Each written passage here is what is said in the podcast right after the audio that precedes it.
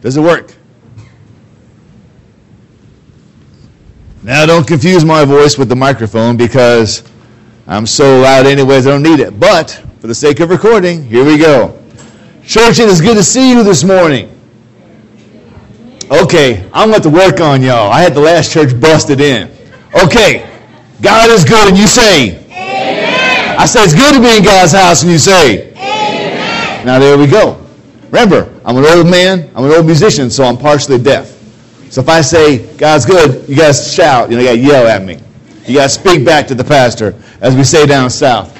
Now, you know, this being an installation service, I could have taken a, a, a dip away from our service, away from our passage. I could have done something special to make the pastor look good or sound good, but I don't believe in departing from God's word. Amen? Amen. I like this side of the room. That's good. Okay, today I want to talk about something that may have on the surface no application to where we are today. But I want to talk about this recovering from addiction, living in recovery. I saw this week that Amy Winehouse, who was a British singer, uh, jazz singer, soul singer, was found dead at the age of 27. Can you imagine being 27 years old, a talented singer, recognized, acknowledged, and being dead because of addictions. Can you imagine such a thing? Of course you can. Everybody in this room deals with addictions. No amens on that one. You know why? Because it's true. Maybe you were never addicted to drugs, as some of my friends were. Maybe you were never addicted to alcohol, as other of my friends were. But many of us live in an addiction of the mind. Do you know what I'm talking about? See if these thoughts sound familiar to you. I can't serve God. I am not a good person. I don't matter in the kingdom of God, so why should I try? I'm afraid. I can't stand in front of people. I can't teach a Bible study. I can't lead someone to Jesus. Does this sound familiar? These are the excuses why Christians across America say they cannot participate in the ministry of God. You went to New York. Did you go with all of the confidence in the world? Did you go believing you were the best witness, the best evangelist? I heard the testimonies given in this church, and you're right. Those testimonies are amazing. But you know what's amazing about those testimonies? It's not about you. It's not about your skills, your gifts, your abilities, or your talents. It's about the God who gives. And can I get an amen on that one? Amen. Every believer lives their life like a recovering addict, one day at a time. All of us were born addicts. Now, we all know what crack babies are. We all know that children can be born with fetal alcohol syndrome. Can I get amen from the nurses? You've seen what fetal alcohol syndrome does to children. Here's the thing about that all of us are born addicted to sin. And sin is in our brains, it's in our genes, it's in our blood, it's everything that we are. And that's why we need someone to deliver us from that addiction. Today, we're going to talk about recovery. And I want to say this 1 Peter 1 13 through 16. Recovery requires commitment. If you have ever worked with drug addicts or, or recovering alcoholics, the recovery process takes a commitment to recovery. Amen? Amen? Look at what it says 1 Peter 1 13 through 16 in our journey through living in recovery. It says this in the Word of God Therefore, with your minds ready for action, be serious and set your hope completely on the grace to be brought to you at the revelation of Jesus Christ. As obedient children, do not be conformed to the desires of your former ignorance, but as the one who called you is holy, you also are to be holy in all your conduct. For it is written, Be holy because I am holy. Can I get an amen on the word of God? This is just a start. Look at this. Therefore means based on everything that we have looked at. All the passages leading up to this have been talking about this wonderful election that God gives to his people. This wonderful calling. Peter begins by saying, I am an apostle, one who is called apart from the world and sent out into the world. Everybody here who calls upon the name of the Lord Jesus Christ, I don't ever want to hear you say, I am a sinner. You know why? You cannot be a sinner. A sinner, by definition of the Greek word, is one who stands opposed to someone else. When you were not saved, before you came to Jesus, you were a sinner. You were opposed to the grace of God. You said, My will be done, not thy will be done. After you get saved, you get a different name. Same letter S, different name. Do you know what you are today, young lady? You are a saint. You know what a saint is? A saint is not somebody who gets recognized by the Catholic Church. That's not a saint. A saint is not somebody who wears funky clothes, big crosses, and gets themselves crucified on Easter Sunday. Been to the Philippines, seen that, didn't do it. Here's the thing a saint is somebody who has been remade in the image of Jesus Christ. You are a saint. You can never say, I am afraid, I can't, I don't matter, I can't do it. You can't say that because it's not about you, it's about the Lord Jesus Christ in you. Do you think Ken Tan is an amazing man of God because he studied in seminary? Because he works hard and reads the Bible every day? Is that why Ken Tan is an amazing man? Just say no, because you know it's not. There you go. He's an amazing man of God because Jesus Christ lives in him. Therefore, with your minds ready for action, be serious and set your hope completely on the grace. Stop right there. Look at these words be ready for action. This means a constant state of mental preparation. My friend is a chaplain, and he is in Mosul. He's in Iraq. He has seen what hell looks like because he lives there every day. Mortar rounds go off 100 yards from his office. He deals with broken men, broken women, broken marriages, broken people every day. The only way he can deal with that is in the morning he wakes up, he gets on his knees, he says, Dear God, make me ready to deal with whatever happens today. He has a mental preparation that before he goes out that door, here's a chaplain. He has his flak vest on. He has his helmet on. He has his guard with him because a chaplain can't carry a weapon. So he's got his chaplain assistant carrying an M4 weapon, and he is prepared to face whatever God brings to him that day. He just doesn't go to work. He prepares his mind, then he goes out the door. Same thing for all of us. Before you go to work, before you go to school, before you do anything, dear God, prepare me today to be what I need to be to meet the needs of those around me. Be serious. Christianity is not just on Sunday. It's not just a t shirt or a cross that you wear. It's a way of life, it's a way of thinking, it's a way of being. Gentlemen, we're not husbands just when our wives see us. We don't wear our wedding rings to church and then take them off when we go to work. Now, some of you might. And if you do that, we need to talk. The ring stays on 24 7, 365 until you die or she kills you. Amen? Okay, that's just how it goes. Set your hope. I like what he says here. He says in verse 14, Do not be conformed to the desires of your former ignorance. Before Jesus, you were ignorant. You know what ignorant means? Ignorant is not stupid. Ignorant means you just don't have knowledge. If you meet somebody and they say, Well, I don't really know if I believe in God, I'm agnostic. You know what an agnostic is? Someone that don't know nothing. I'm not picking on them. The word means agnosia, without knowledge. They literally don't know if there's a God or not. That's when we have a great chance to step in and introduce them to Jesus. They don't know, let's introduce them. That's what our job is.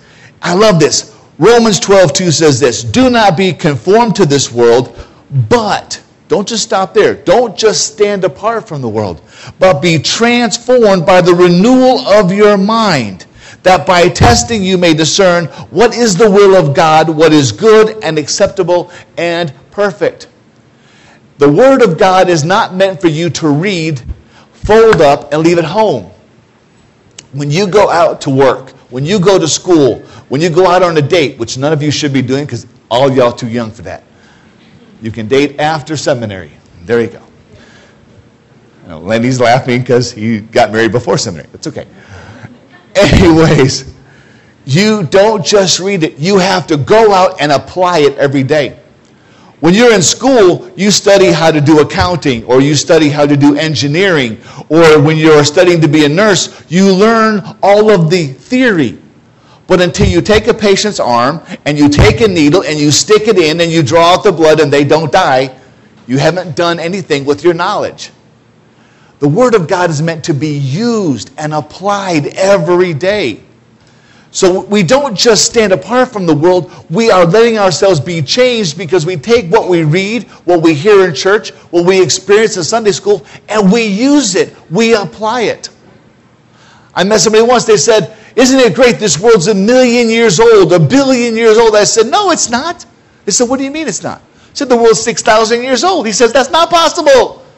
I said, Let's take a look at this. How do you know the world's a billion years old? Well, the PhDs told me so. How do they know? Well, some PhD told them. Was anybody around a billion years ago to saw the earth get born? Well, no. Well, then how do we know the age of the earth? Well, the rocks tell us. Really? I never heard a rock speak. Well, we know that these fossils existed. How do we know that? You see, here's the thing people who believe that the world is, they're guessing.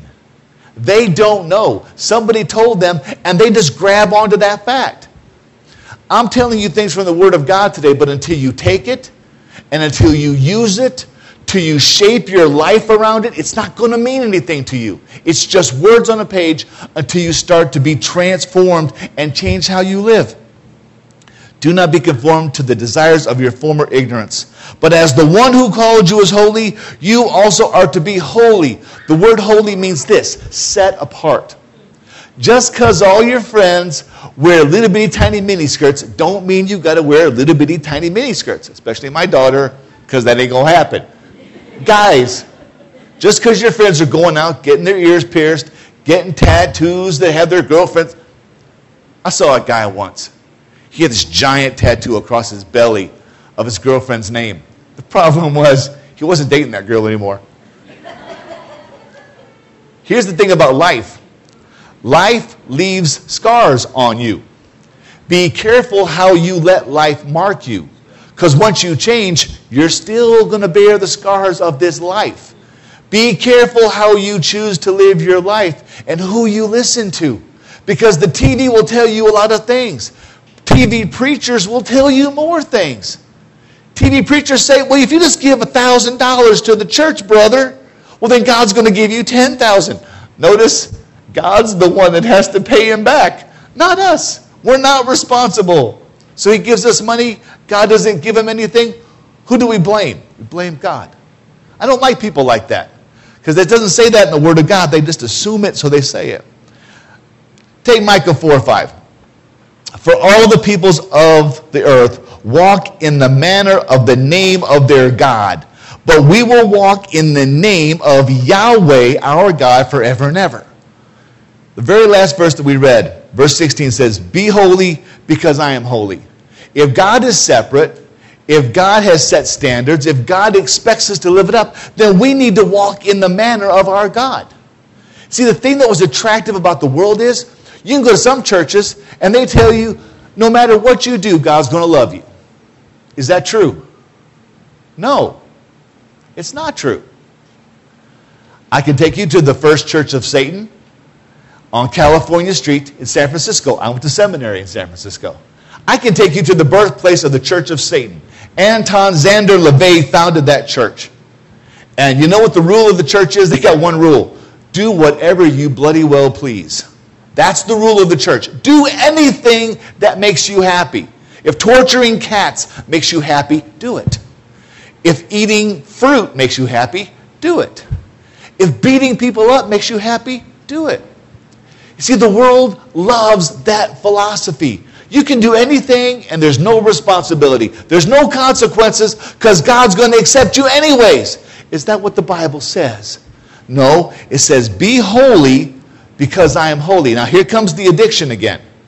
The addiction is, I can't do it, I'm too weak. I can't do it, I'm not strong enough. I can't do it, I don't know enough about the Bible. That's no excuse. You were born dead. You were born with fetal sin syndrome, but Jesus Christ delivered you from that. Now you don't have the excuse to walk in the ways of ignorance. You have to walk like somebody who is brand new.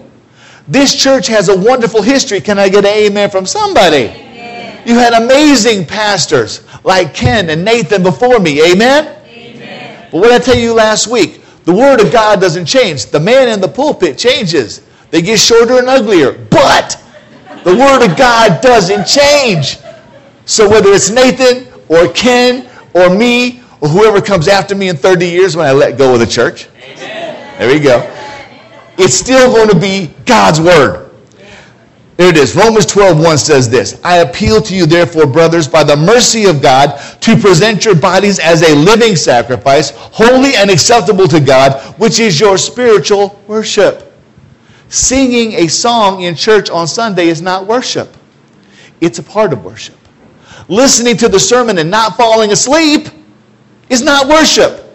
It makes the pastor feel better, but it's not worship being available to God 24 7, 365, being who God meant you to be, that is worship. So worship happens when you leave the door. Amen? Understand, this is celebration. Worship happens out there when you live for Christ every moment. Even when it hurts you, even when you lose an opportunity because you, you choose to stand for Christ. That's when worship really happens. See, every day Every day that you don't give in to Satan, every day that you don't give in to fear, every day that you stand up and say, I believe in Jesus Christ and that he can save you, that's a victory. A drunk who goes to AA, every day they celebrate that victory. 30 days you get a chip, 45 days you get a chip, 90 days you get a chip. Do you know how I know? Don't ask me. Every day you are delivered, you celebrate that victory. Every day that you follow Christ, every time you share your testimony, every time you give someone a track, every time you say, Yes, I believe Jesus is the only way, that's a victory. And you need to celebrate that and remember it. Brings us to our second point 1 Peter 1 17 through 21. Recovery doesn't just require commitment, it requires remembrance. Remembrance. 1 Peter 1 17 through 21.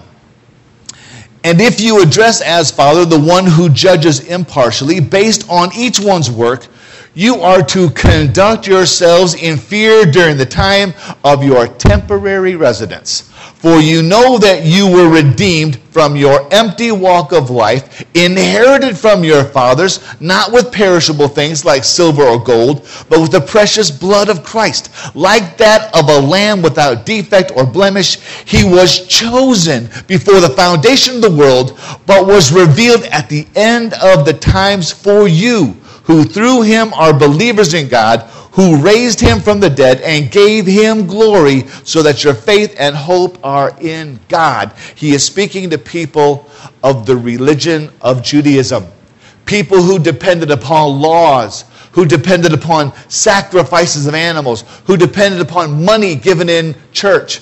Sounds like us today. We've had built a religion in America that says, I tithe to my church. God says, so what?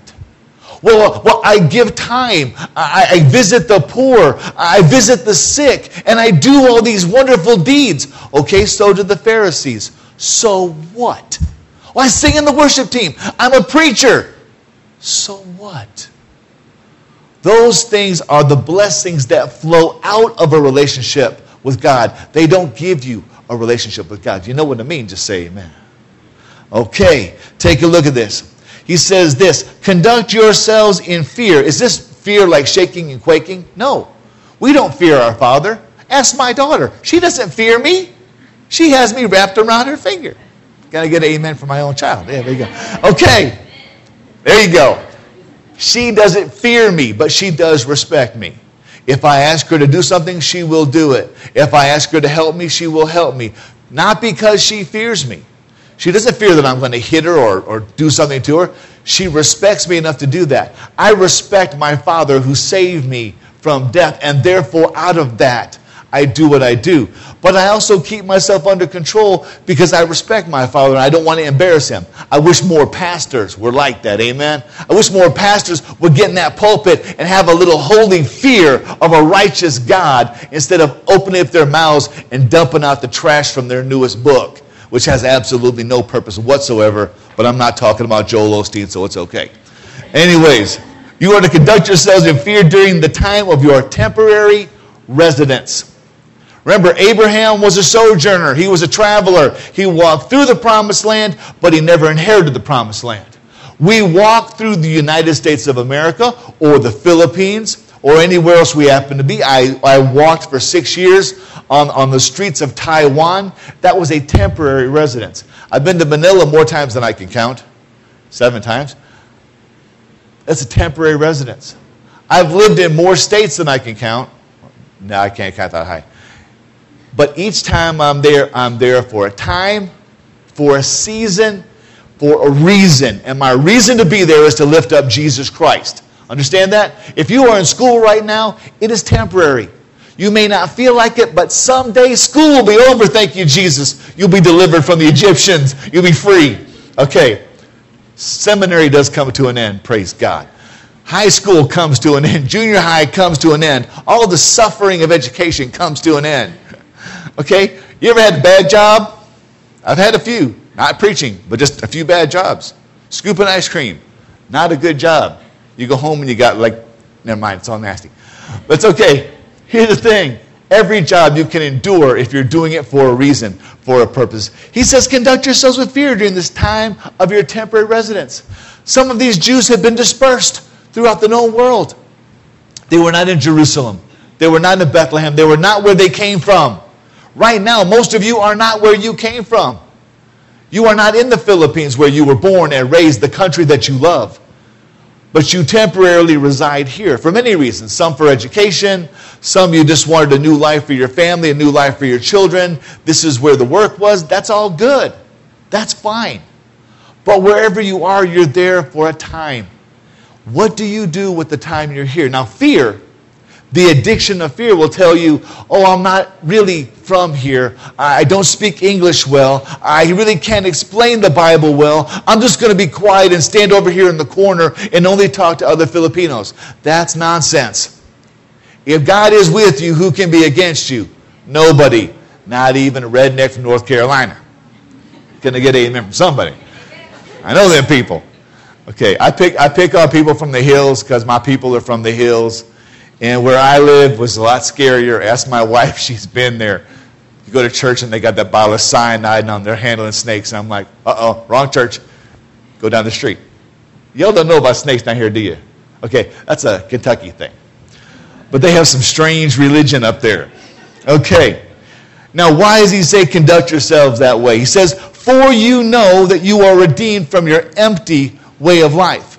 This word empty really does mean fruitless. Before you got saved, some of you guys that are my age and older, can you remember what your life looked like before you came to Jesus? I can. I didn't come to Jesus till 18. Do you know how much damage you can do in the world in 18 years? A lot. You can do a lot of damage to a lot of people in 18 years. And I have left a trail of bloodshed and bones in my past. And that's what Christ delivered me from. So I have a reason to be joyful. I have a reason to be happy. I have a reason to rejoice that God gave me a clean start. Now, most of y'all were nice people. You're kind, sweet, loving, generous. Just say amen. I'm talking about you. There you go. But whatever you were, no matter how good and sweet and kind before Jesus, your life was fruitless. It resulted in nothing but pleasure for yourself and death for your soul. A good person without Jesus still goes to hell. Do you realize that? Good people go to hell every day because they have not got a Savior. Because nothing that you can do is good enough to win your way to heaven.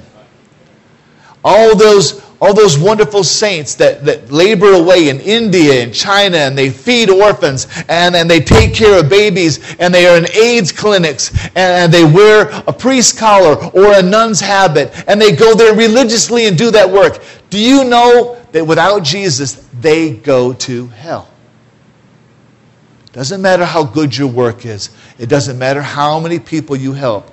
Unless the blood of Christ is on your heart, you go to hell. That's the real world, not the fantasy world that America has created. God's not going to save everybody, only those who call upon the name of the Lord Jesus Christ. Your friends in school. All those friends in school that you went to school with, if they don't know Jesus, you will not see them in eternity.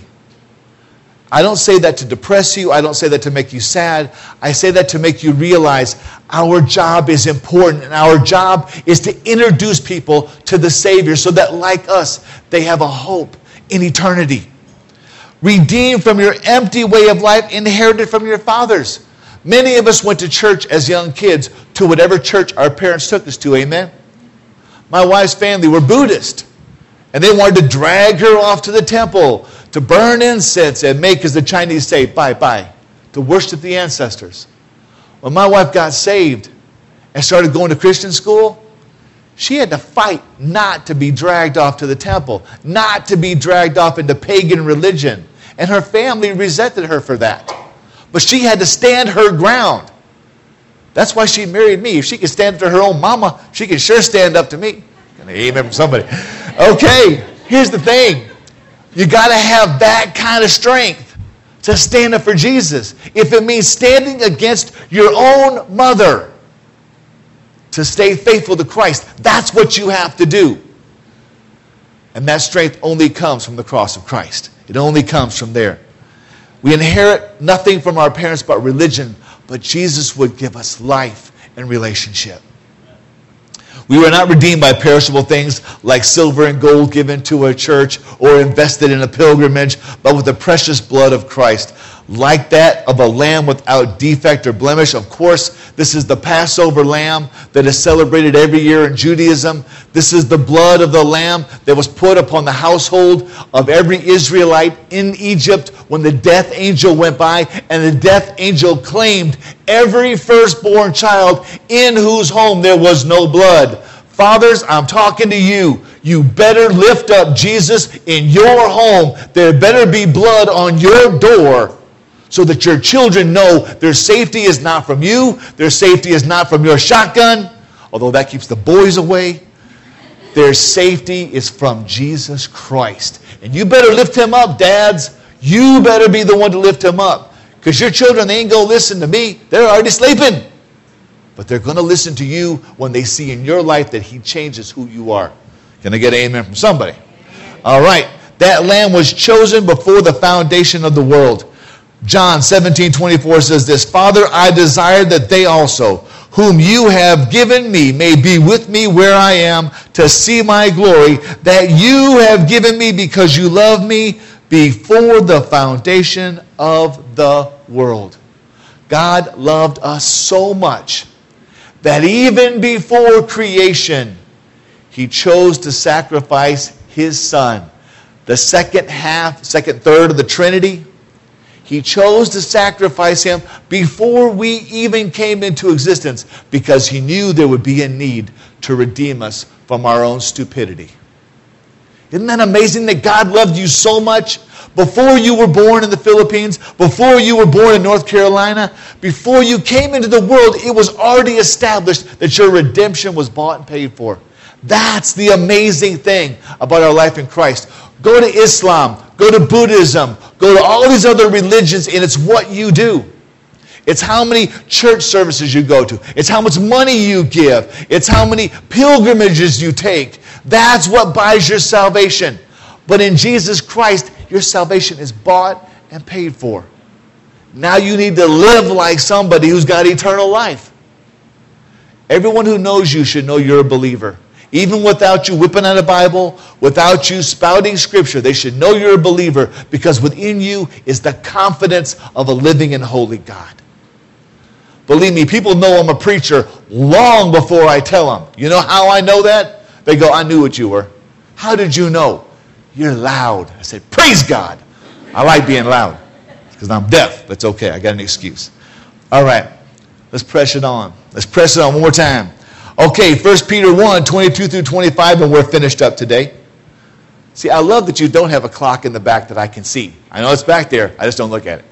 My last church had a clock, and it would start flashing at you when you got too long. I can't even see that one, so I could go all day long. Never mind. 1 Peter 1 22 through 25. Recovery requires one more thing it requires a sincere purpose. Go to any 12 step program. Hi, my name is Richard. I'm an alcoholic. Hi, my name is Richard. I'm a drug addict. Hi, my name is Richard. I'm a sinner and I need Jesus. You have to have a purpose to enter into recovery. When you came to Jesus Christ, you didn't walk down the aisle and take the preacher's hand because your mama kicked you out of your seat. At least I hope that's not why you came down. If you did come down for that reason, we need to talk because that may not be too good.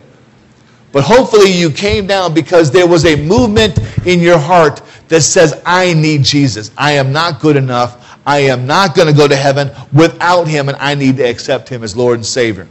Says this by obedience to the truth, having purified yourselves for sincere love of the brothers, love one another earnestly from a pure heart, since you have been born again, not of perishable seed, but of imperishable through the living and enduring Word of God. For all flesh is like grass, and all its glory like a flower of the grass. The grass withers and the flower falls, but the Word of the Lord endures forever. And this is the Word that was preached as the gospel to you. This is for young people. Young people, today, I want you to celebrate one thing. Today, when you look in the mirror, this is the best looking you're ever going to be. And this is the youngest you're ever going to be. And for most of you, this is the skinniest you're ever going to be. Because from here, it's all downhill. Older people look in the mirror for the same reason. This is as young as you're ever going to be. And from here, it's all downhill. But it's good. It's a good thing.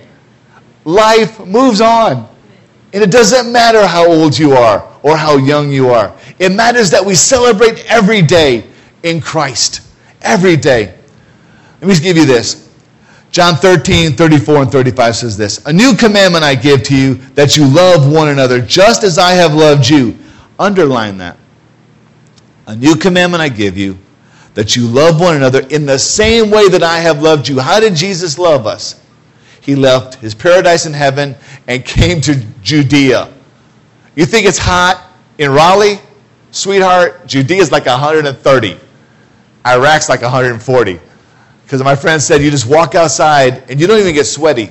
The water just leaves your body and you dry up. It's kind of like SpongeBob coming up out of the water. Nothing, you know, it's all gone.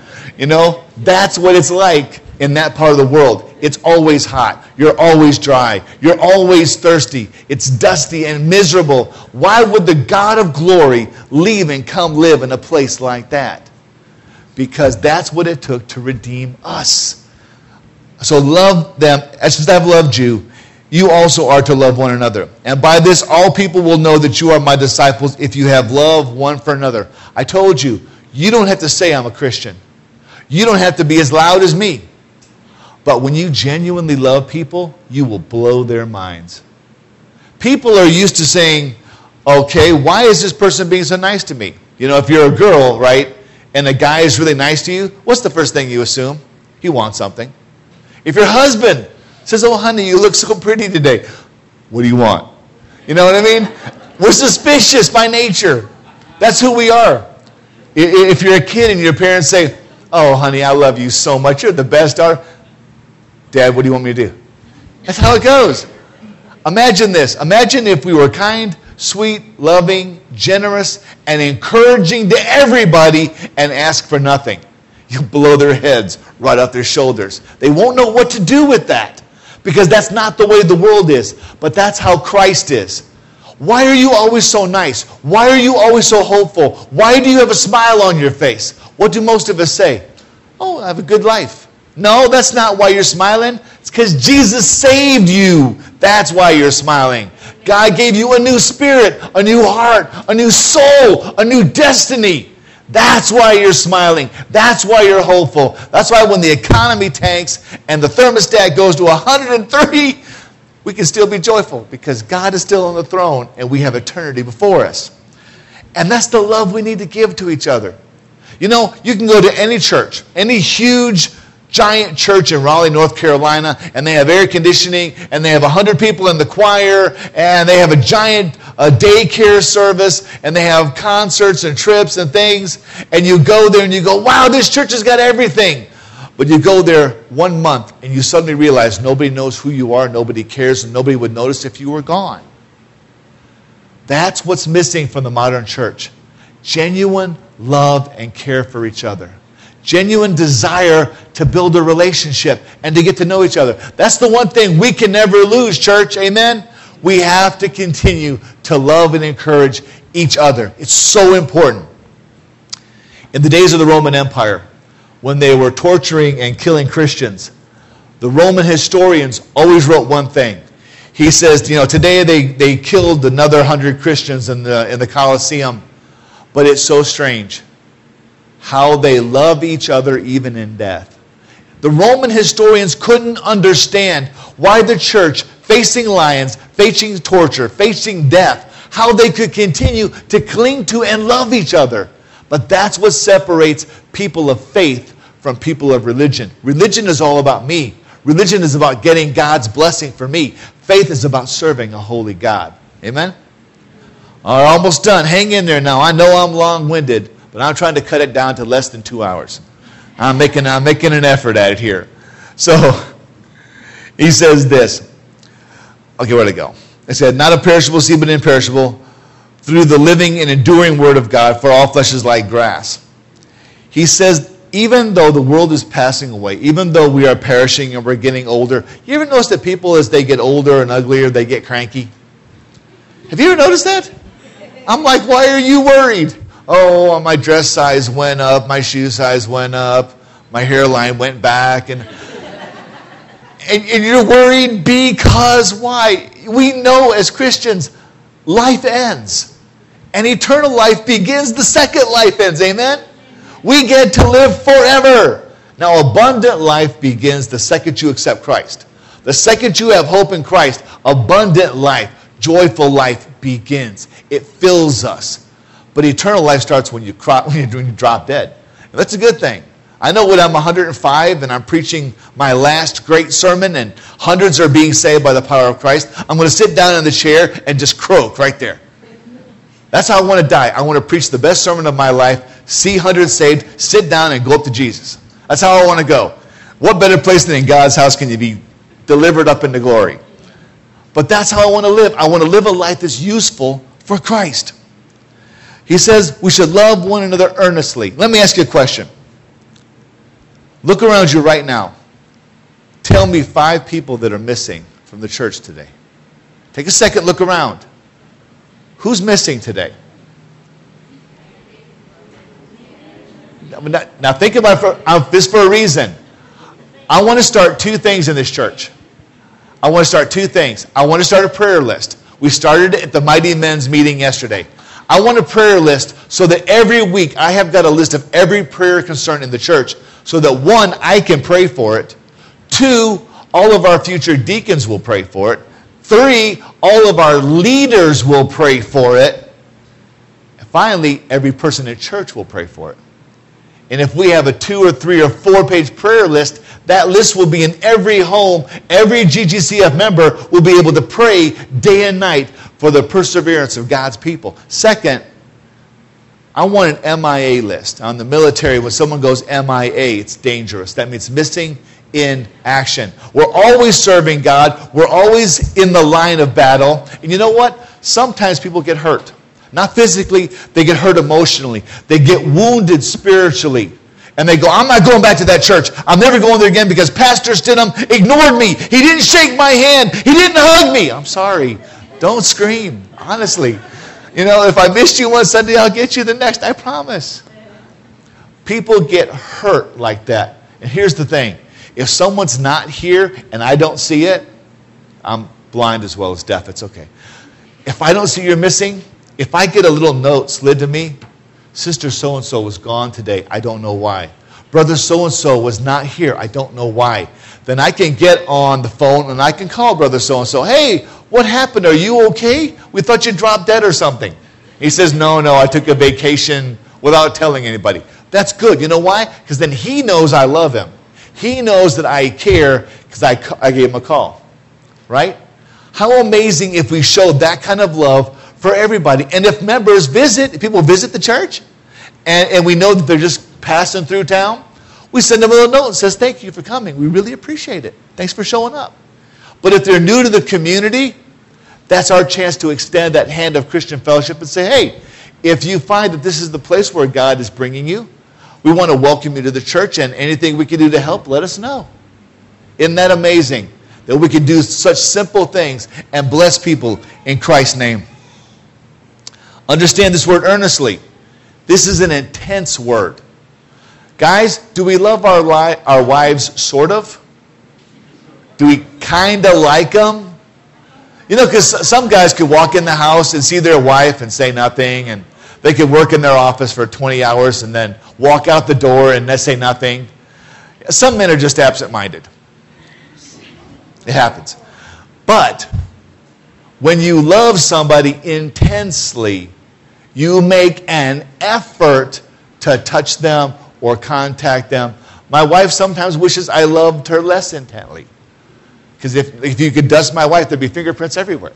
Because I'm always touching her, hugging her, whatever. Makes her nuts. It's okay. I don't mind. Here's the thing we should leave fingerprints on everybody in our church. In fact, if you could dust most people in here for fingerprints, you would find my fingerprints on, I think, half of you today. A couple folks got more than a few fingerprints on them. It's okay. But that's it. We should leave that impression on people the impression of our love, our concern, our care, our prayers. We can leave that on each other, and it's so important. That's the sincere purpose of the church to build each other up in Jesus Christ. Amen? All right, let's finish this thing up today. So, how is your recovery coming along, all you recovering sin addicts? You know, you've all been delivered from sin, Christ has set you free, but that recovery is an ongoing process because the devil is your enemy and he will constantly be trying to draw you back in. If your weakness is your pride, he'll keep trying to boost your pride. If your weakness is women, he will keep putting them in your path. If your weakness is boys, just say no and run home. Just kidding. Anyway, hey, I'm working. I'm a dad. Okay, I got to work this out. How's your recovery coming along? Because nobody is ever fully recovered from sin. Nobody, not even the pastor, no matter how long they've been a pastor, is free from the temptation of sin. And that's how Satan works it. So, one, are you 100% committed to the work of being transformed? Are you absolutely willing to let go of anything that keeps you from being less than God made you to be? I knew a guy once gave up his job. He was making $200,000 a year. Only problem was he had to lie in his business. He had to lie to customers. He had to lie to clients. Not big lies, little lies. Is there a difference? I don't think so. He had to lie in his business. When he got saved, after a very short time, he had to quit that $200,000 a year job because he couldn't lie anymore. He could not look a client in the face and tell them what wasn't true. That's the work of the Holy Spirit. Are you willing to give up anything that keeps you from following Christ? Are you willing to let go of some friends who might be taking you in the wrong direction? Are you willing to let go of some relationships that may not be very healthy? Men and women, I will tell you this. It is easy to get caught up in unhealthy relationships with other people.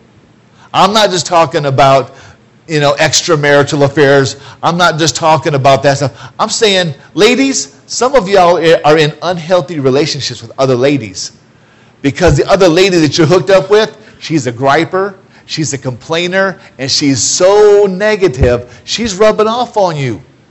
You may need to get away from that relationship a little bit before you get contaminated by that negative attitude. Remember, you can love people that are not saved. Most of my family's not saved. I still love them. You can love people that are not saved but you cannot surround yourself and make as your closest friends those who are not believers in Christ because you will bend to them before they bend to you. You understand what I'm saying? Just say amen because I know you do. Two, are you mindful of the price that Christ paid for your freedom of, from sin's domination? Christ set you free, but it cost him. That means walking in freedom will cost you. I know a lot of recovering alcoholics can't go to parties anymore, can't go to a friend's house anymore, can't go to birthday parties because all their friends are drunks, just like they used to be. And they have to break some of those relationships if they want to stay sober. It's a heavy price to pay. But if you want to be free, you got to stay free of the things that used to enslave you. Three, is loving your fellow man so that you might lead him to Christ your sincere purpose in life. When you meet somebody, is your only concern what you can get from them? Or is your concern what you can give to them, which is Christ? Think about that one. A lot of times we make friends with people that can bless us. Now, back when I was a kid in Michigan, we had a thing called godparents. Y'all got them in the Philippines? Okay, godparents. You know what a godparent is? A godparent is someone who is a devout believer in Jesus Christ. And your hope is if anything happens to you, they will raise your child to love Jesus Christ. That's what it was back when I was a kid, back when we lived in caves and wore lion skins. But you know what a godparent is today? You find the richest person in your church you can find, the person with the most money. Would you be my child's godparent? And do you know why you do that? It's not because it's not because you're afraid if you die, your kid won't know Jesus. What you want is when that kid goes to school, you want them to pay for it. You want them to foot the bill. You're giving them the honor of being a godparent. All you want to do is suck away their money. I get news for you. That doesn't bless the heart of Jesus. That really doesn't. Don't do that, please. And don't ask me because I'm broke. Little pitch there. Anyways, third, if these things are true, if you're 100% committed, if you are mindful of the price that Christ paid for you, if you are willing to love your fellow man, to give them Jesus, then you are a successfully recovering, that's an ongoing process. You are a recovering sin addict, and you can praise God today. Amen? Amen. Bow your heads and close your eyes. I want to ask you a question. Nobody looking around, please. Nobody looking around, nobody peeking. Okay, I see those eyes. Close those eyes. Thank you. Okay. Is there anybody here today, just by slipping up your hand, would want to say, Pastor, I, I do struggle a little bit with wanting to go back to that lifestyle? If there's anybody here that says, Pastor, would you pray for me? Because I, I kind of feel tempted to go back to that lifestyle of what I want, where I need to be, what's going to bless me. I see that hand. Thank you. Put it down. I see those hands. Thank you. Lord, today I want to pray for these people. Father God, I lift before you your saints. Your struggling saints, Lord, who have been delivered by the blood of your Son, and yet, God, Satan has whispered in their ears. He has put a tag on them. He is pulling on them. He wants them to come back into the world, to give back in to that selfish lifestyle. Father, in the name of Jesus, we cast out this spirit of submission. And Father God, this day, in the name of Christ, we deliver your people again from the domination of Satan. Father God, we know that Satan has no strength but the lie. He has no power but the lie. And Father, today we rebuke that lie in the name of Jesus Christ. Father God, fall fresh on your saints today, Father God. Fall fresh on your people.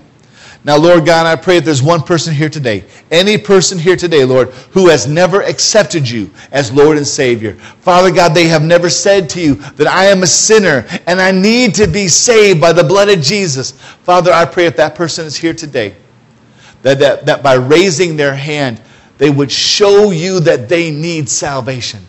Father, if there's anyone here today that needs to accept you, God, from their heart, may they pour out a prayer to you to accept you as Lord and Savior, that they might be saved, that they might go forward in the power of the Holy Spirit. God, I praise you for who you are and what you have done this day. Lord, continue to be with us in Jesus' name. And the church said, Amen. Amen. God bless you, church. And if there's anybody that's any questions about what we talked about today, either being free from sin, recovering, or how to know Christ, I'm going to be here. So hunt me down. That's what I love to do. I love to talk about my Jesus. Amen. So we need we have some other things to do, so let's go ahead and keep going.